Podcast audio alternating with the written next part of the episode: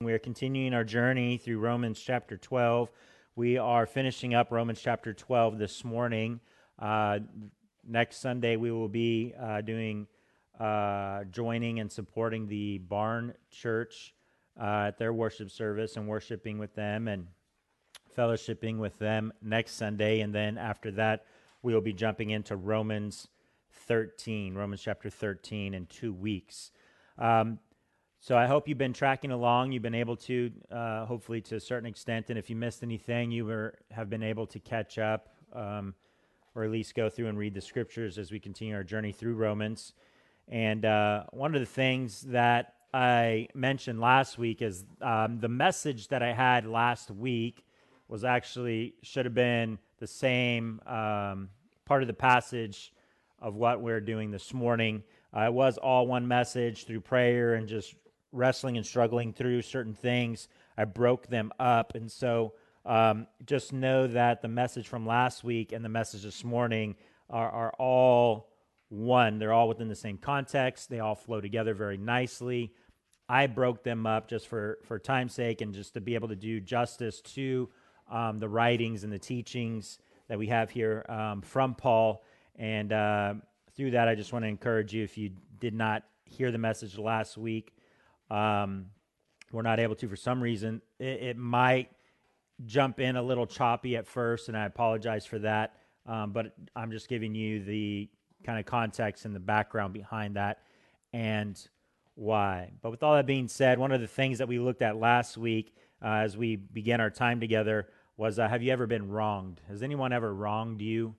Um, have you uh, ever been, uh, I guess, betrayed? Something uh, done against you? Um, you ever been persecuted for your faith? Uh, all these different things. Have we ever had that happen to us? Um, hopefully, you're able to process that in some way and understand what that means, what that looks like. And we looked at what is actually, to a certain extent, what is true persecution um, versus just. Uh, someone saying they don't like Christians or they don't like the Bible or you know, it's not persecution. Um, and understanding that there are things that happen that have nothing to do with our faith. It's just people being mean or evil or whatever it may be. We're going to see some of that this morning. Um, but the question I have for us today is: um, Have you ever, have you ever had uh, uh, the mindset of retaliation? Have you ever retaliated for something to get someone back, to get even, right? Has that ever crossed your mind? Has that ever been something you've actually done before? Um, eh, let me let me define that in a, here briefly because the word retaliate is actually a military term, and I want to give us some definition here, and then uh, make our way through this. To retaliate is to make an attack or assault in return for a similar attack. It's to repay in injury or insult in kind. Okay? This is retaliation.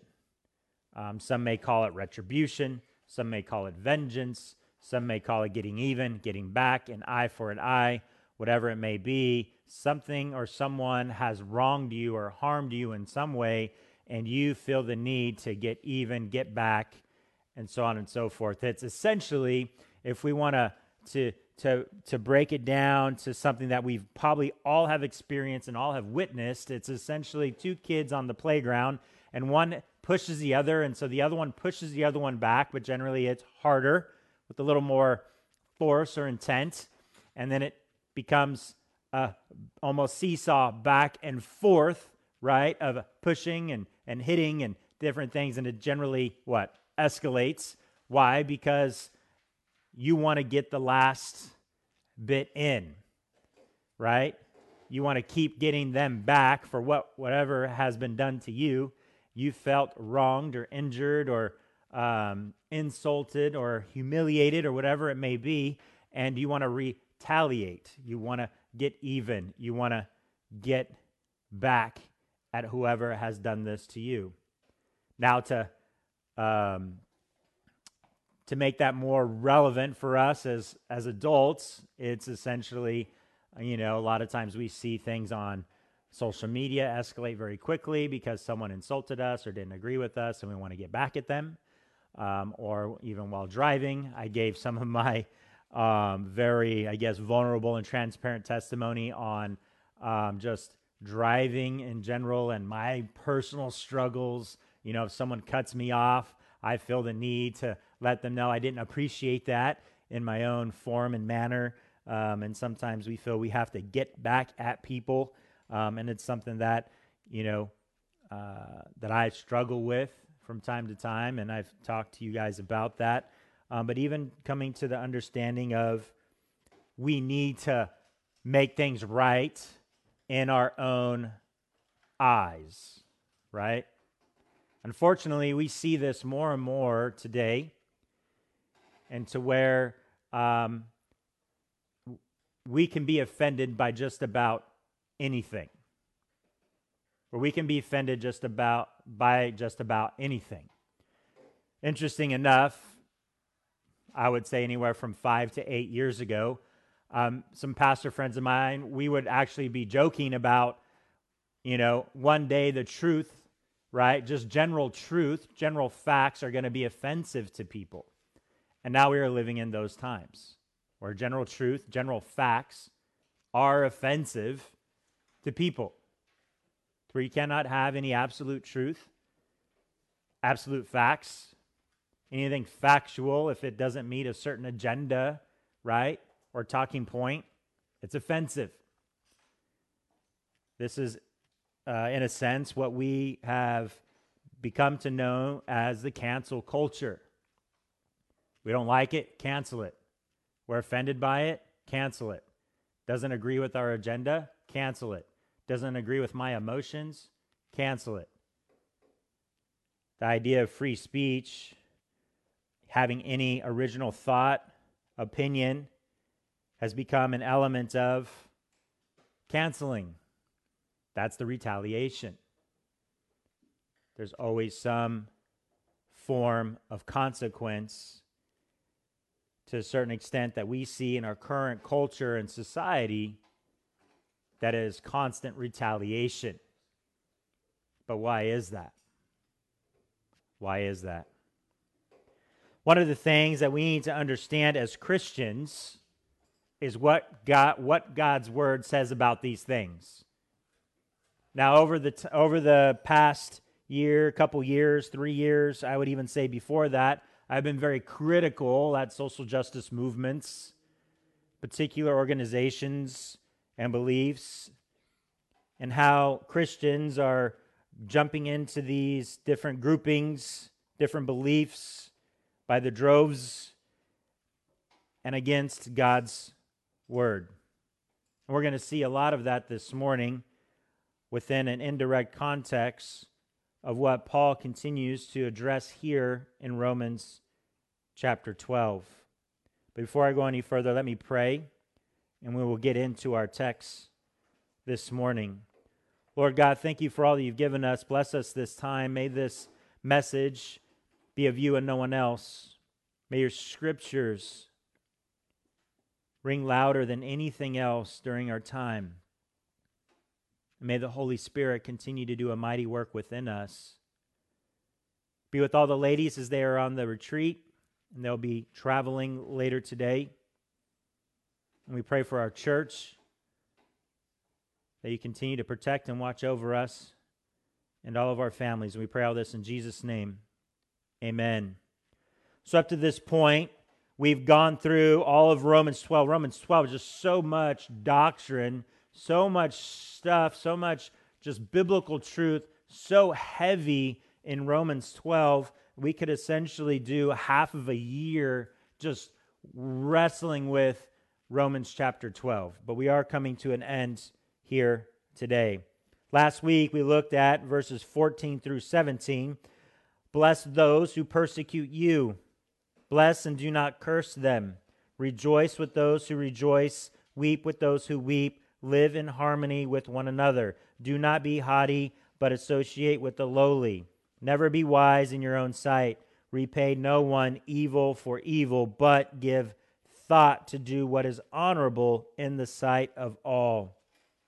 We begin to see God's desire for each and every one of us and how we are to live out our lives in an ungodly world. And in and through that, we should begin to understand that we need to honor God in and through all things. That just because we have an emotional uh, um, feeling, experience, movement, or someone that we we really love or appreciate or trust does something doesn't make it right for us to do so. We always have to come back to God's word. We always have to come back to the scriptures. We always have to come back and truly understand what does God's word not only say, but what does this mean for us in our lives to live it out? To live it out in a way that honors him. Not honors ourselves, not honors the world, not honors an organization, not honors a movement, not honors a belief. As scriptures tell us, those are all frivolous. Krupelas, the, the, the, the word that Paul uses, like all that I've done and all that in the world is just dung. It's nothing. It's garbage in comparison to what? The cross. And this is what Paul is getting at. In all these things, in all the garbage, and all the junk, and all of the noise, and this is very, very relevant for our time today, it's nothing. It's nothing in comparison to the cross. It's nothing in comparison to the cross. The thing is, we continue to have the mindset of we deserve, we expect, we should have. The thing is, when it really comes down to it at the foot of the cross, we deserve absolutely nothing. Then we begin to understand the true meaning of grace and the gospel message. So, in and through all of this, we see such verses as verse 14 Bless those who persecute you, Bless and do not curse them. Rejoice with those who weep, who rejoice, weep with those who weep. Live in harmony with one another. Do not be haughty, but associate with the lowly. Never be wise in your own sight. Should continue to convict us daily. Not that we need to go and try to change the world for the world's sake, but we need to continue to what? Wrestle with the scriptures. Because as we wrestle with the scriptures and God sanctifies us through his word, we become more like him, and our lives ultimately begin to affect those that we come in contact with and we live with day in and day out. Why is this so important? Because as we begin to dive into our uh, last uh, few verses here in Romans 12, we will see on the choices that we make and the lives that we live make a huge impact ultimately for the cross. So let's get into our scripture this morning. Romans chapter 12, verse 18. I skipped verse 17 on purpose because I'm going to get to it here in just a moment. So don't worry about that. Verse 18, Romans chapter 12 if possible, so far as it depends on you, live peaceably with all. Beloved, never avenge yourselves, but leave it to the wrath of God, for it is written, Vengeance is mine, I will repay, says the Lord. To the contrary, if your enemy is hungry, feed him. If he is thirsty, give him something to drink for by so doing so, for by so doing, you will heap burning coals on his head. Do not be overcome by evil, but overcome evil what? With good. So as we continue on, let us briefly look back at verse 17 so then we can see because 18 is is strictly attached to verse 17. Okay? So as you see, this is why I, I broke it up, but it's to keep it and pull us back in a sense to the first few verses we looked at last week, ultimately conjoining together, right? This passage as a whole. Verse 17 Repay no one evil for evil, but give thought to do what is honorable in the sight of all. Do, do what is honorable in the sight of all. Okay? Now, we need to understand that yes, we should not repay anyone evil for evil. And we're going to look at that vengeance, that retaliation, on what that means and what that doesn't mean. And I mentioned that last week that we will be addressing that quite extensively in verse 19 because there's a couple questions that I know we all have. And some of us formulate conclusions without actually looking into the scriptures and understanding what the scriptures say. Without going any further on verse 19, let's continue to look at verse 17 and verse 18 and understanding that we need to do what is honorable, what is right, what is righteous, okay, in the eyes of all. Now, this doesn't mean that just because my buddy says, hey, you need to go do this or you're wrong. Well, I need to do what's honorable in the eyes of all, so then I need to listen to my friend and just go do it because he says it's right. It's absolutely wrong. Why? Because what we should do first is what is right in the eyes of the Lord. We never compromise our faith.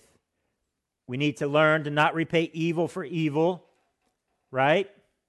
This is why I, I, I, I have a hard time trying to comprehend these social justice movements that burn down city after city, that destroy things, that attack people, that beat them in the streets and leave them for dead. I, I can't understand why any Christian in their right mind would support such an organization. Cannot, I can't fathom it. I can't. And I've had many discussions Many, many, many, and a lot of you know this. I've preached on this before over the past couple of years. It does not make sense. It doesn't. And not only does it not make sense, it's unbiblical. They are sinning in their actions. It's very simple. God does not ordain this, He does not teach this, He does not preach this. He does not command this. Repay no one evil for evil. Do what is honorable. A lot of times we think, well, we need to go and, and, and, and seek justice for those that have been wronged. Ah, don't worry. We're going to continue to get into that. That's what this passage is about. How should Christians respond? How should Christians act? How should Christians live their lives amongst such times. It's nothing new under the sun. What's going on today? It's just a contextualization of what things that have been done in the past. Understanding what God's word means, what God's word says, and what that is not only in our lives, but applied as we live our lives in the world. Let's get to verse 18. If possible, so far as it depends on you, live peaceably with all. Key words here, verse 17, honorable, right? Honorable. Verse 18, as so it depends on you. Wait a second. You have a choice in the matter? Yes, to a certain extent. I've preached to you many, many times before. There are convictions that the Lord gives you. How? Through the Holy Spirit when? When you hear the preaching of God's word, when you're in God's word, when you're in prayer, when you're in the, the presence of wise counsel, there's going to be conviction. And guess what? There's no one else on this earth that can live out the convictions that the Holy Spirit, that God gives you, but you. No one else can. You have to live out those convictions. They're convictions for a reason. But we must make sure those convictions are not pushed by, this, by the uh, emotions from what we are pressed upon by the world, but those convictions are coming from a right place from the Holy Spirit in and through God's Word, godly people in our lives, prayer, the work of the Father, Son, and the Holy Spirit. A lot of times we misplace that understanding. A lot of times we fail to understand the work of the Holy Spirit within us. A lot of times we fail to understand the work of the Father in heaven. Verse 18 If possible, so far as it depends on you, live peaceably with all. Christians should not be looking for trouble, should not be looking for persecution. It should be a general understanding that we have. Don't worry, I'm going to answer some of those hard questions here in a few moments. For some reason, if I don't, please reach out to me. I'd love to talk to you about these things or questions that you may have. They should, we should be trying to be at peace. We should be trying to be, as Christians, peaceable we should be reasonable people, but this is not always the case. And this is why we see this wording here in verse 18. Why is that? Well, last week I mentioned it, we looked at it, I preached on some of it. People will attack you. People will attack you, especially when you authentically live out your faith. That's one of the questions I asked. Have you ever been attacked? You ever been pushed back against, insulted, rejected? And some Christians like, well, no, because I get along with everybody. Then the scriptures tell us, then you're not living out your faith. Some of the most lovely people, some of the most encouraging people, some of the most godly people I know have some strong enemies. Why? Because people reject God. They reject God. And we looked at that. Scripture tells us, like, look, they're going to hate you, they're going to reject you. But remember, they rejected me first. It's going to happen. The question that we should be asking is wait a second, how come it's not happening in my life? Am I truly living out the faith? So, as we looked at that last week, people will attack you because of your faith. God understands this. He understands this. So, the idea of Christians need to be at peace with everyone all the time, regardless of circumstance or situation, is a twist of, it's a twist of biblical truth. God understands that people are going to reject us, that we are going to cause enemies, why? Because of our faith in Him. He knows this. So, if at all possible, we see it right here, if at all possible, right? Without backing down from your faith, because the scriptures already also teaches what? Stand firm in our faith. Stand firm in the gospel. Do not be ashamed of the gospel right? It's already been happening. Talked about the cancel culture. They've already been attacking Jesus, trying to cancel Jesus. That's why we, we can't say Merry Christmas anymore. Anyone says Happy Holidays and is like, no, it's not a happy holiday, it's a Merry Christmas. They can't even say that in certain stores anymore. Why? Because it's offensive. because it's offensive. And I say, good. Have that wrestling within you. We're not to be offensive because of our personality, our character, and who we are, right? And that's something even myself I need to repent of and I need to be aware of and I need to work on in my own personal life. We're not called to be offensive because of uh, who we are as an individual. We're called to be offensive because it's countercultural because of our faith. And I gave that testimony and I shared this story with uh, uh, one of my best friends from high school. How just my presence was offensive to him our lives, how we live them, not based on our worldly decision and actions, not how we dress or words we choose. Not, not, that's not the offensive part. The offensive part should be how we live our lives because of our faith and salvation in Jesus Christ. And this is what this passage is really about. Yes, our actions when we, we come and things hit us and these things happen and we have to deal with these things in these certain circumstances and situations. Absolutely. But ultimately, because of our faith. Why? Because we need to point them to Jesus. We must take into account verse 17, segueing right into verse 18. We need to do what is honorable we need to try to live at peace, if at all possible, in as, as it is to you, okay? Because God's going to give you convictions, and you're like, I can't, I can't look away from this. I can't stand this. I can't, and you have these convictions.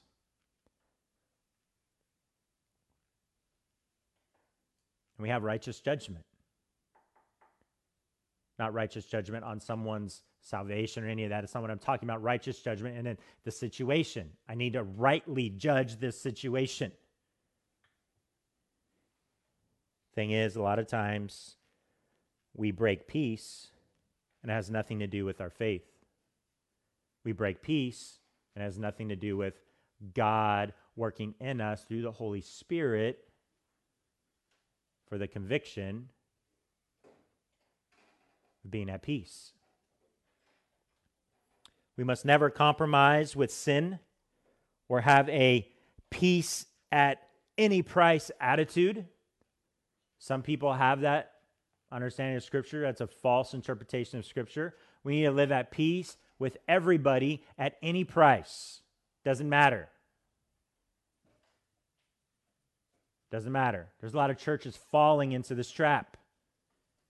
Don't say this, you're going to offend people. Don't say this, you're going to offend people. Don't say this, you're going to offend people. Don't say this, you're going to lose you're going to lose numbers. You're going to lose don't do this, you're going to lose so worried about those things.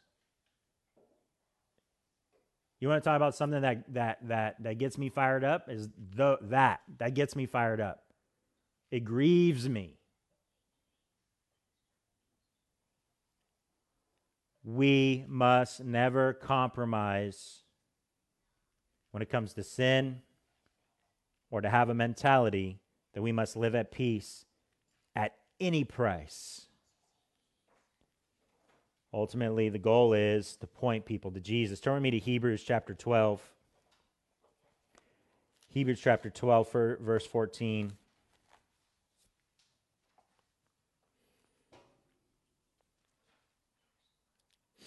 Strive for peace with everyone and for the holiness without which no one will see the Lord. So it tells you right there. You need to strive for peace and holiness because without those things, there's some people that will never see Jesus. There's people out there that will never step foot in a church, that no one will come and bring the gospel to them directly and all they're going to see is your actions as a Christian. And through those actions, you want them to see holiness. You want them to see Jesus. Remember, I said that? Be the moon, reflect the sun.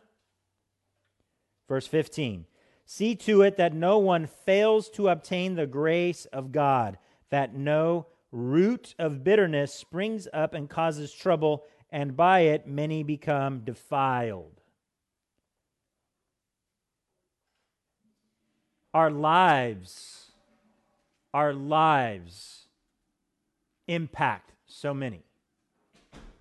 And some of us are great at it. Some of us are like we go out and our lives reflect Jesus. But what about when things don't go so according to plan? Or warm and fuzzy? Or easy? Or enjoyable? Verse 19 Beloved, never avenge yourselves, but leave it to the wrath of God. Now, listen, I know some of you when you see the word wrath, you think I'm saying wrath. I'm not. I know I haven't said that in a while, but I know some of you still think that way. Don't, okay? The wrath of God, W R, okay? The wrath of God, all right? For it is written, Vengeance is mine, I will repay, says the Lord. This is difficult. This is hard. This is an area to where it's like someone has wronged you, wronged your family, and those that are young and don't have a family yet, wait till you have a family and, and Lord willing, you have children, and someone does something to one of your children. Man, I process that a lot as a father. Oh, man. And I've said that before. You want to really get Mess with one of my kids. Not in the fact of them misbehaving, they need to be talked to or disciplined or whatever. No, no, no. I'm talking about wrongly mess with one of my kids. Uh, that's that's a prayer that I have. It is. Lord, if if someone does something very evil or whatever to one of my kids, I, I don't know if I will respond in a godly way. Lord, help help change my heart. Man, as a father, this is this is a hard one. If we really put it into perspective. We must resist the temptation to avenge wrongs that are done to us or others. We must allow the wrath of God to follow its own course. The Christian must not play God. See, when we do that, we play God. Did you realize that? I did it for many years. I didn't realize that I, I was essentially playing God because I was making a judgment for vengeance. And I was like, oh, this is righteous wrath, not a righteous wrath, righteous wrath, okay, and vengeance. And, and I needed to repay this evil. And God was going to use me as one of his instruments of wrath, okay? No pun intended. But understanding this, that that is not our job. Now, there'll be times that God moves us to do certain things, right? And that is part of His plan, but it's His plan, not ours. The Christian must not play God. Returning evil for evil or good for good is just a general way of how the world works and the world lives. This is not necessarily, this is not a biblical understanding. I know there's a verse that talks about an eye for an eye and a tooth for a tooth, and we're going to get to that later, and I'm going to explain some of that and understanding and meaning behind that in the, um, from uh, the New Testament, from one of the Gospels. But Christians should not live this way. We live by faith, believing that God can work and accomplish His will in our lives and in the lives of those who hurt us who hurt us. We must give place to the wrath of God. We must give room, place, understanding, submission, patience for the wrath of God. Turn with me to Deuteronomy 32. Way left in your Bibles. Deuteronomy chapter 32, verse 35.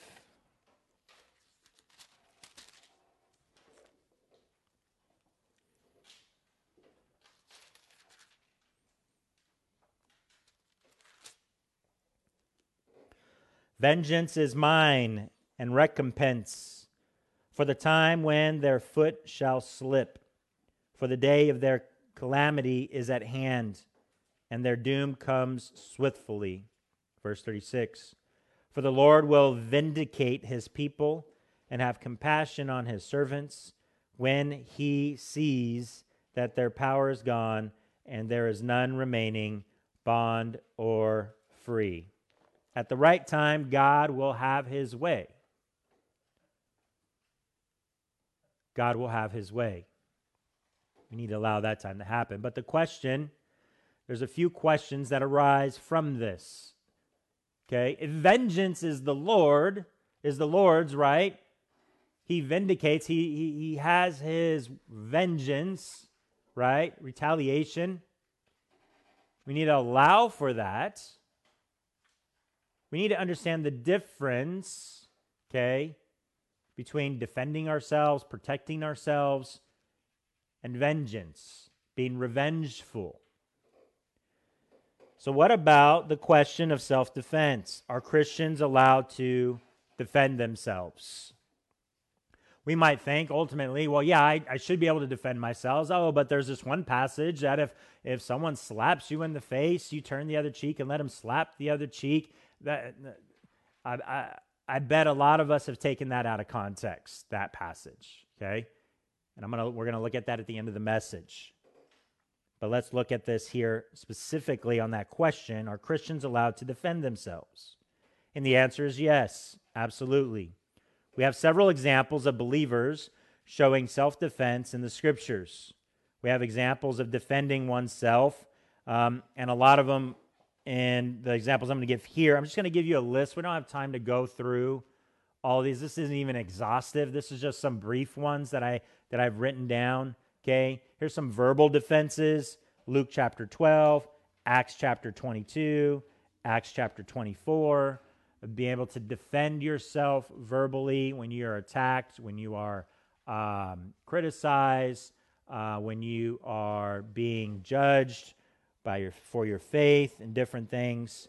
There are some examples. I'll say it again: Luke 12, Acts 22, Acts 24, as just uh, just a few um, examples there on that defending yourself when being verbally attacked. But what about physical harm physical persecution. One thing we must understand is that not all harm towards Christians is persecution. A lot of times Christians believe that because I'm a Christian and someone robs me, that's persecution. That is not. That is a thief trying to do what a thief does. Okay? Someone breaking the law, right? You are a victim they are a criminal. It has nothing to do with your faith. Now, if they've chosen to do certain things to you in physical harm because of your faith, then yes, that would be a form of persecution. But we need to understand that not all harm is persecution. Not all acts against Christians are is persecution. The Bible does not forbid us from fleeing from violent persecution. That's another thing that some Christians struggle with. Like, well, if I'm being persecuted, I need to sit here under this persecution and and receive it as a blessing. That's not always the case. We see uh, times when people um, in Scripture flee from physical persecution. Okay, uh, Luke chapter four, John chapter eight, John chapter 10, 2 Corinthians chapter eleven. I have the verse the the exact verses written down. I'm not going to do all the homework for you. You guys can dive into the scripture and look at some of those for yourselves. Okay? Now, first off, we need to understand this it's our current law of our land, right? For we have peace officers or police officers or government agencies that are here to what? Protect us, right? With use of force, different things and so forth. Okay, so these are laws of the land. These are right. These are okay. These, uh, if done the and and and and administered the right way, there's nothing wrong with this. But what is also part of the laws of our land is the right to defend yourself, to defend your family. Right?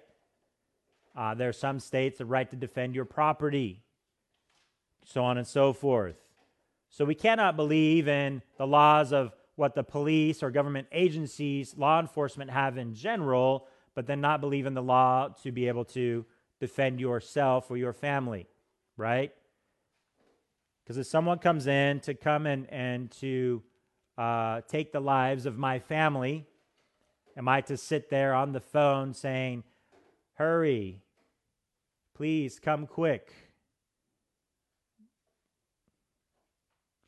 what as a father, I need to be able to protect as a pastor, I need to be able to protect.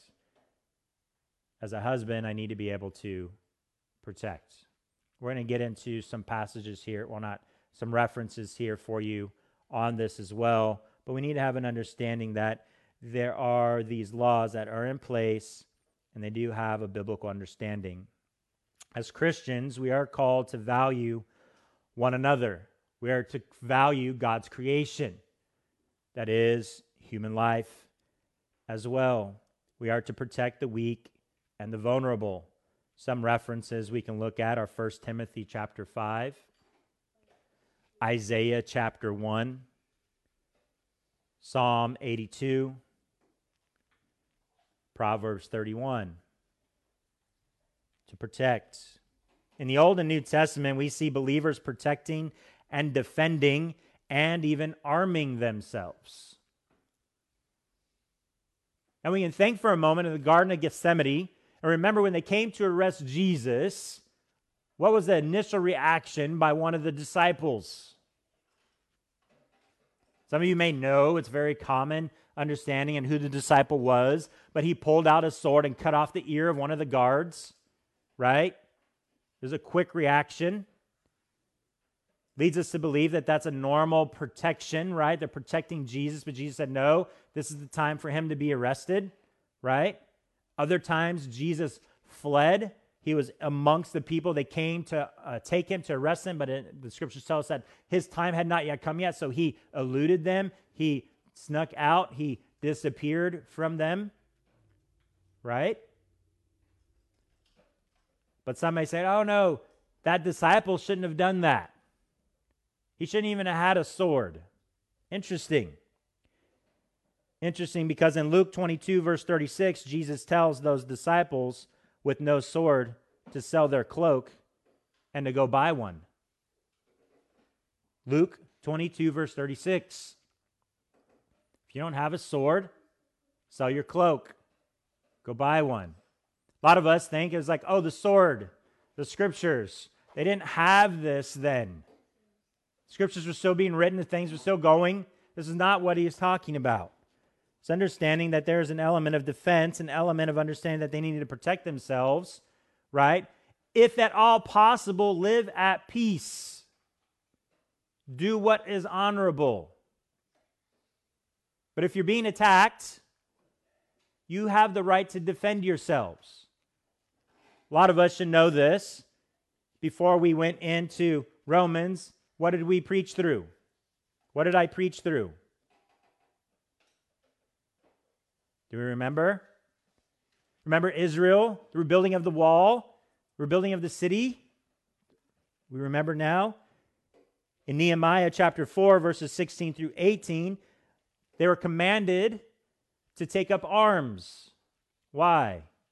Because as they rebuilt the wall, as they rebuilt Jerusalem, as they rebuilt the city, they were being attacked and they needed to defend themselves. We see throughout Scripture God's call for Christians to be able to defend themselves. Now, I know we can get into a lot of details here, and I don't want to uh, take all of our time to get into uh, very um, splitting of hairs in the details of when it's okay to protect yourself, when it's not, and so on and so forth. As it is to you, right? Live at peace, right?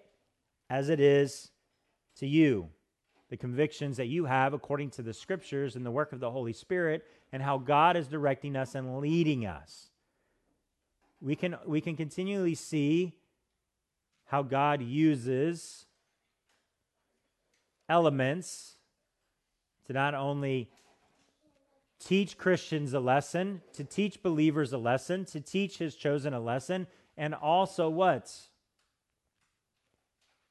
Allow us to be able to protect and defend ourselves, but ultimately to be an example to those to point them to Jesus.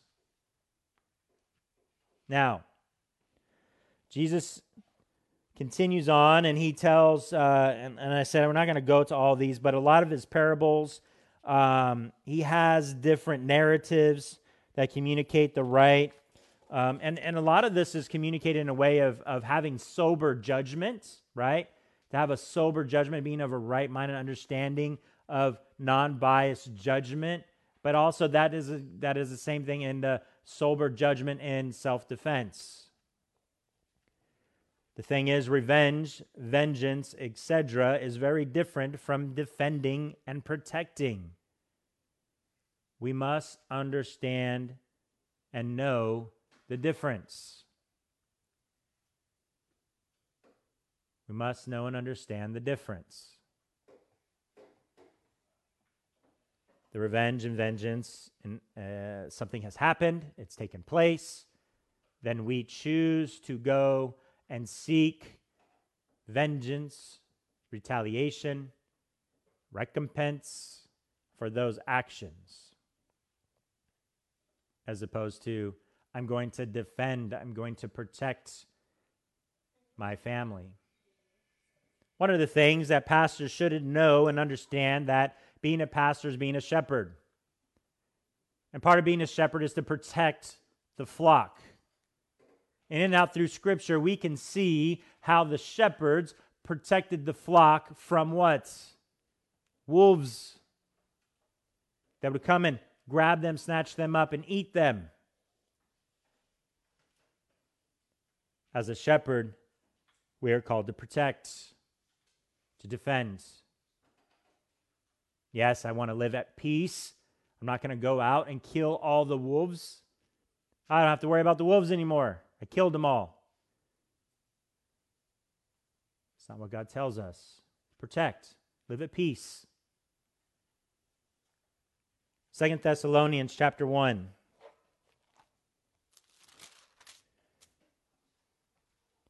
Starting in verse 5. This is evidence of the righteous judgment of God, that you may be considered worthy of the kingdom of God for which you are also suffering. Since indeed God c- considers it just to repay with affliction those who afflict you, and to grant relief to you who are afflicted as well as to us, when the Lord Jesus is revealed from heaven with his mighty angels.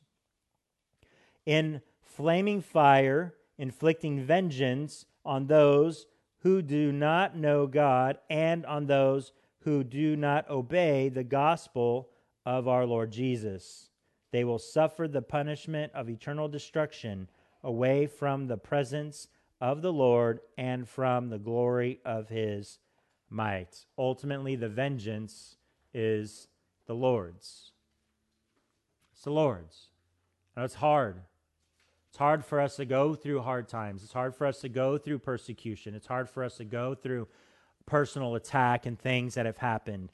One of the one of the things that constantly sticks out in my mind of what this looks like. There's um, and this is actually um, a local event that happened. I personally know um, the parties involved and the family involved and so on and so forth.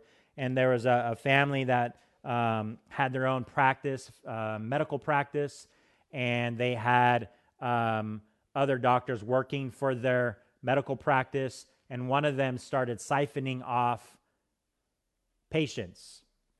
Now, when you go work for a medical company as a physician uh, or, or a PA or whatever it may be, um, and you work for that company, um, you can't take away from that company. It's against the law. There's certain laws and things that exist, right?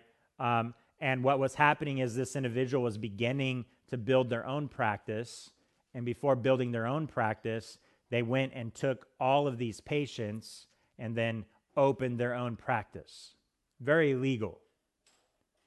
So then the family that owns the medical facility, godly family, I know them very well. They confronted the situation, it didn't go very well. So then they sued the individual went to court, had a multi million dollar lawsuit that they won very, very clearly, very quickly.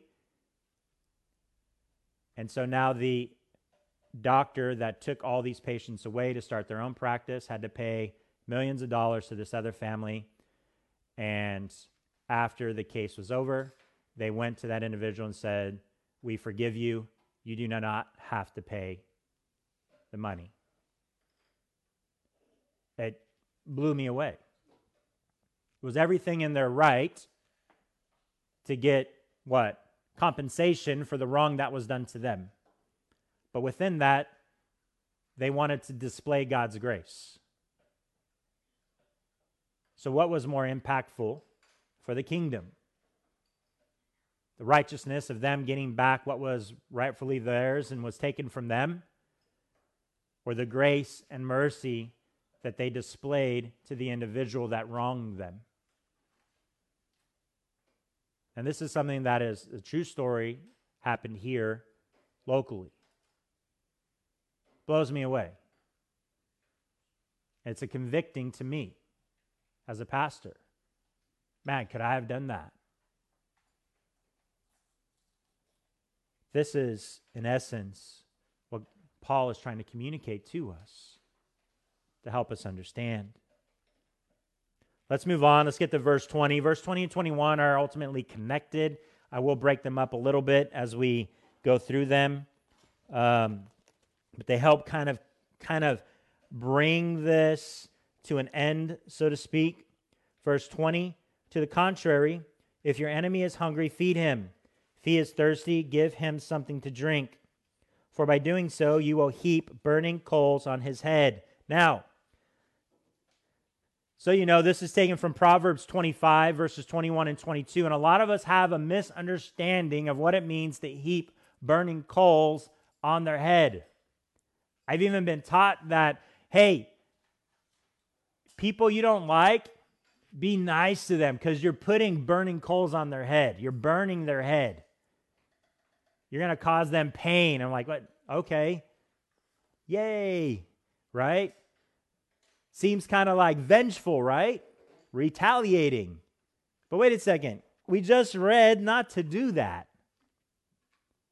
So, what is the purpose or what is the meaning of this? Now, to clarify the understanding of what this verse truly means, the heaping burning coals on their heads refers to an ancient Egyptian custom, okay, in which a person who wanted to show public remorse or public penance they would have a pan of burning coals and carry it on their head. Okay? It wouldn't kill them, it wouldn't burn their head off, but they would do this to signify their wrongdoing. They would do it. They would show it as a form of remorse, public remorse. Okay?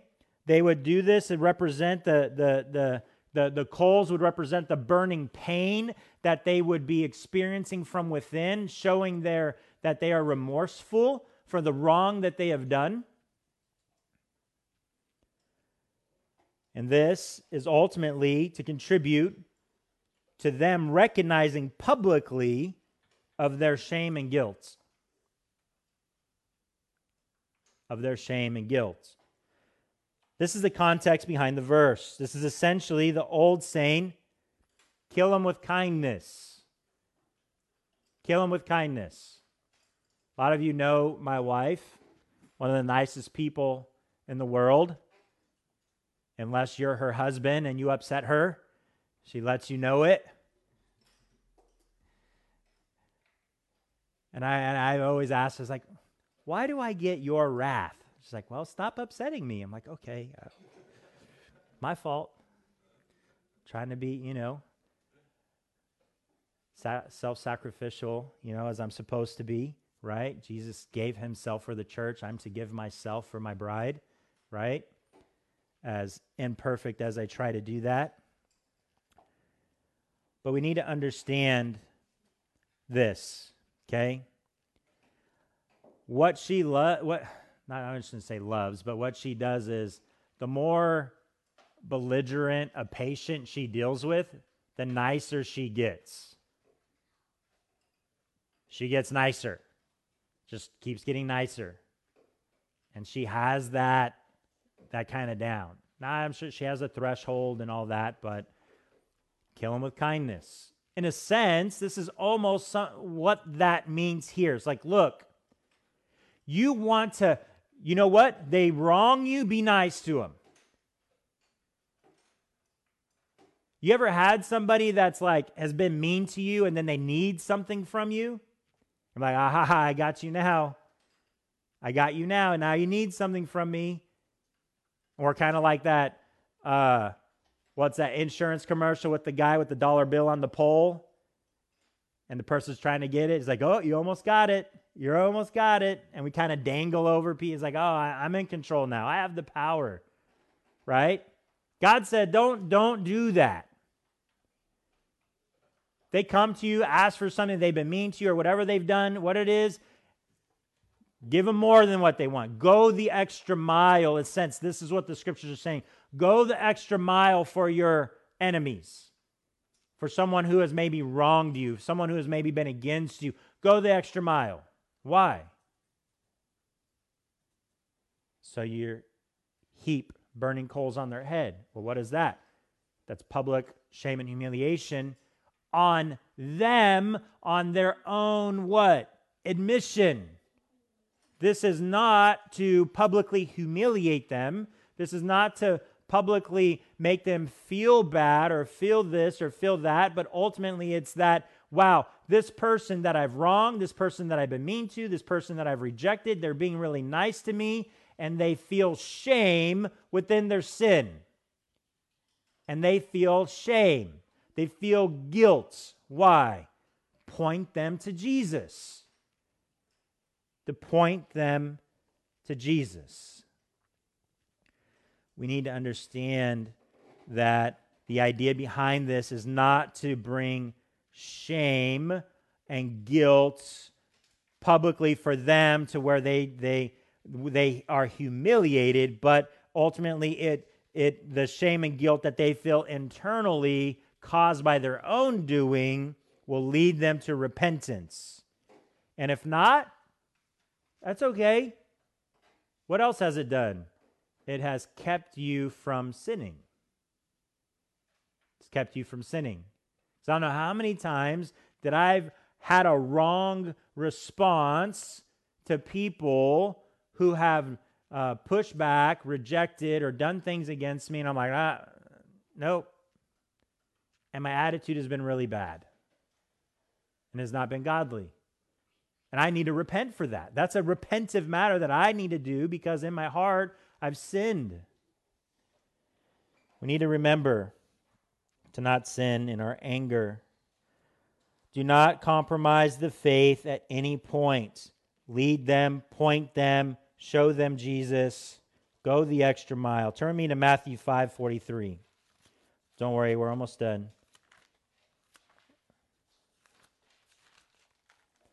Matthew 5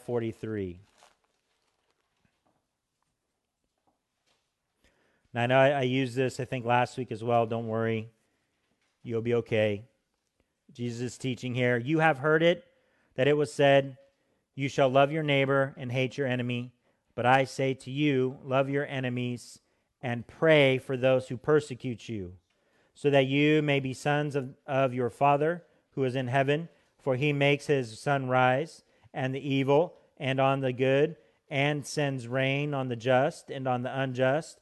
For if you love those who love you, what reward do you have?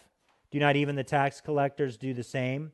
And if you greet only your brothers, what more are you doing than others? Do not even the Gentiles do the same? You therefore must be perfect as your heavenly Father is perfect. A lot of times it's not what we do when everything's comfortable and easy and simple and enjoyable, but it's what we do when it's not, when it's a contrast. In the time of persecution, people pushing back, people have wronged us. And that leads us to our last verse. Do not be overcome by evil, but overcome evil with good. Again, we see here a continuation of verse 20, and I kind of mentioned it already briefly about that. So we do these things so we don't sin. So as long as you're able to go the extra mile as seen as called to do in verse 20. We are to show love, grace, and mercy. We are to overcome the darkness with the light. And guess what? Sometimes darkness is so dark, our light won't penetrate it because the person's heart is so hard, their mind is so closed off. God has allowed them to, to push away and to go astray, according to Romans chapter 1. And our light is, you know what? It is what it is. We need to be okay with that. But we are to overcome the darkness with light, the pure and holy light of Jesus.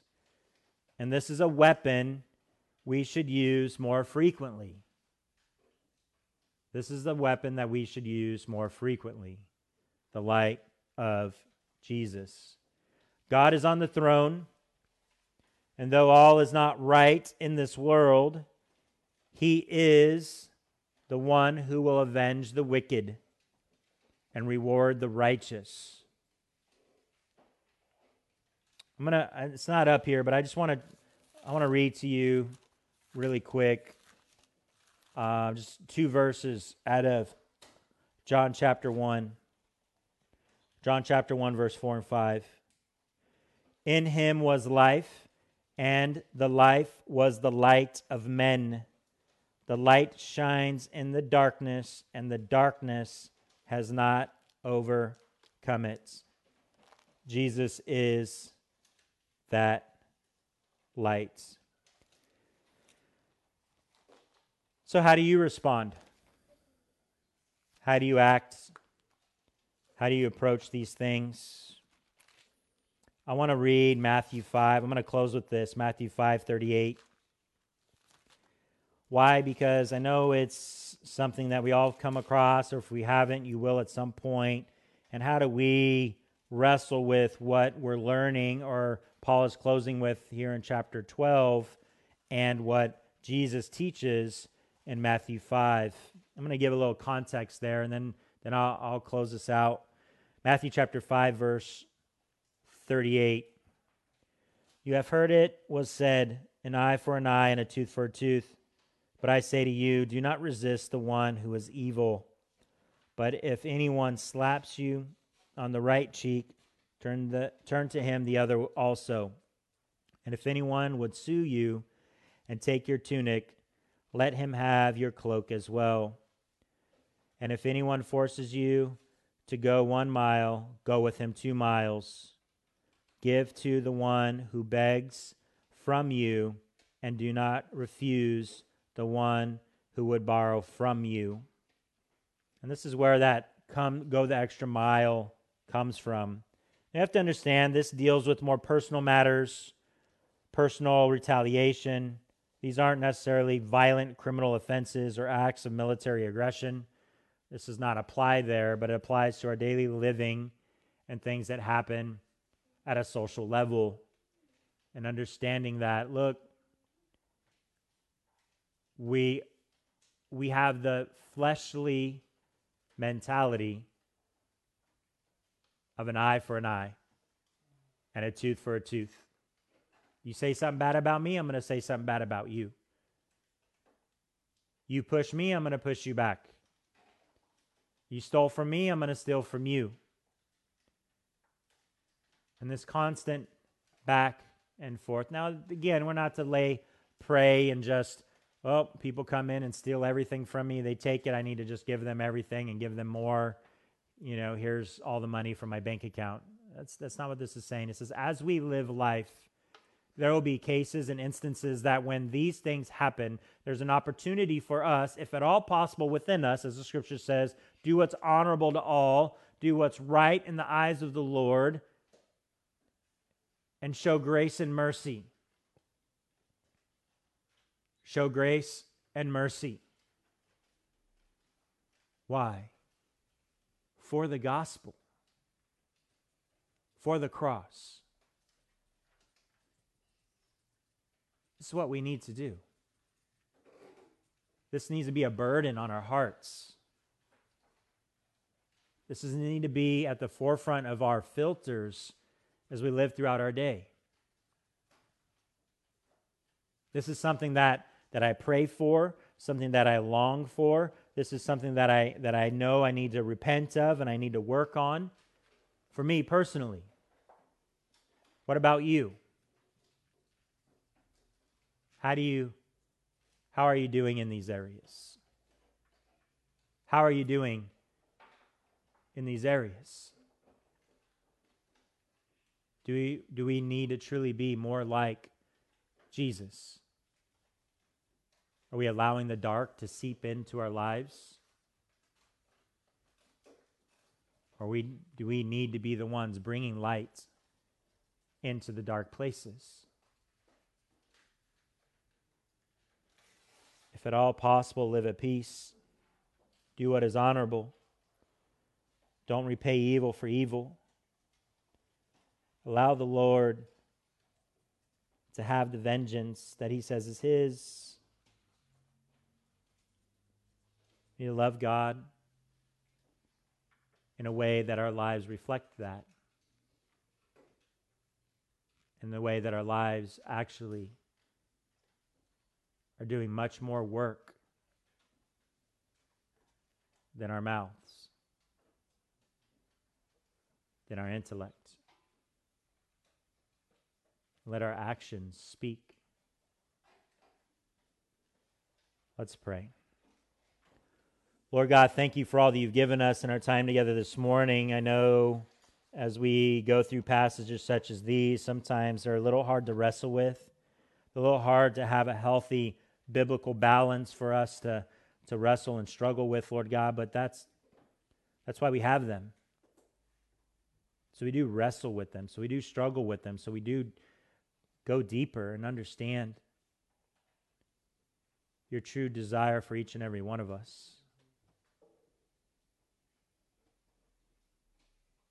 Lord, I pray that our lives would look more like you. And I know we say that a lot. I know we pray that a lot, but ultimately it's what sums up our time together in this passage. So, as our lives look more like Jesus, our lives impact more for Jesus. Our lives impact the world. Our lives impact those that we may never even have a conversation with for your kingdom, for your glory, for your righteousness. Thank you for your love, your grace, and your mercy, and may we be a display of that. And we pray all this in Jesus' name. Amen.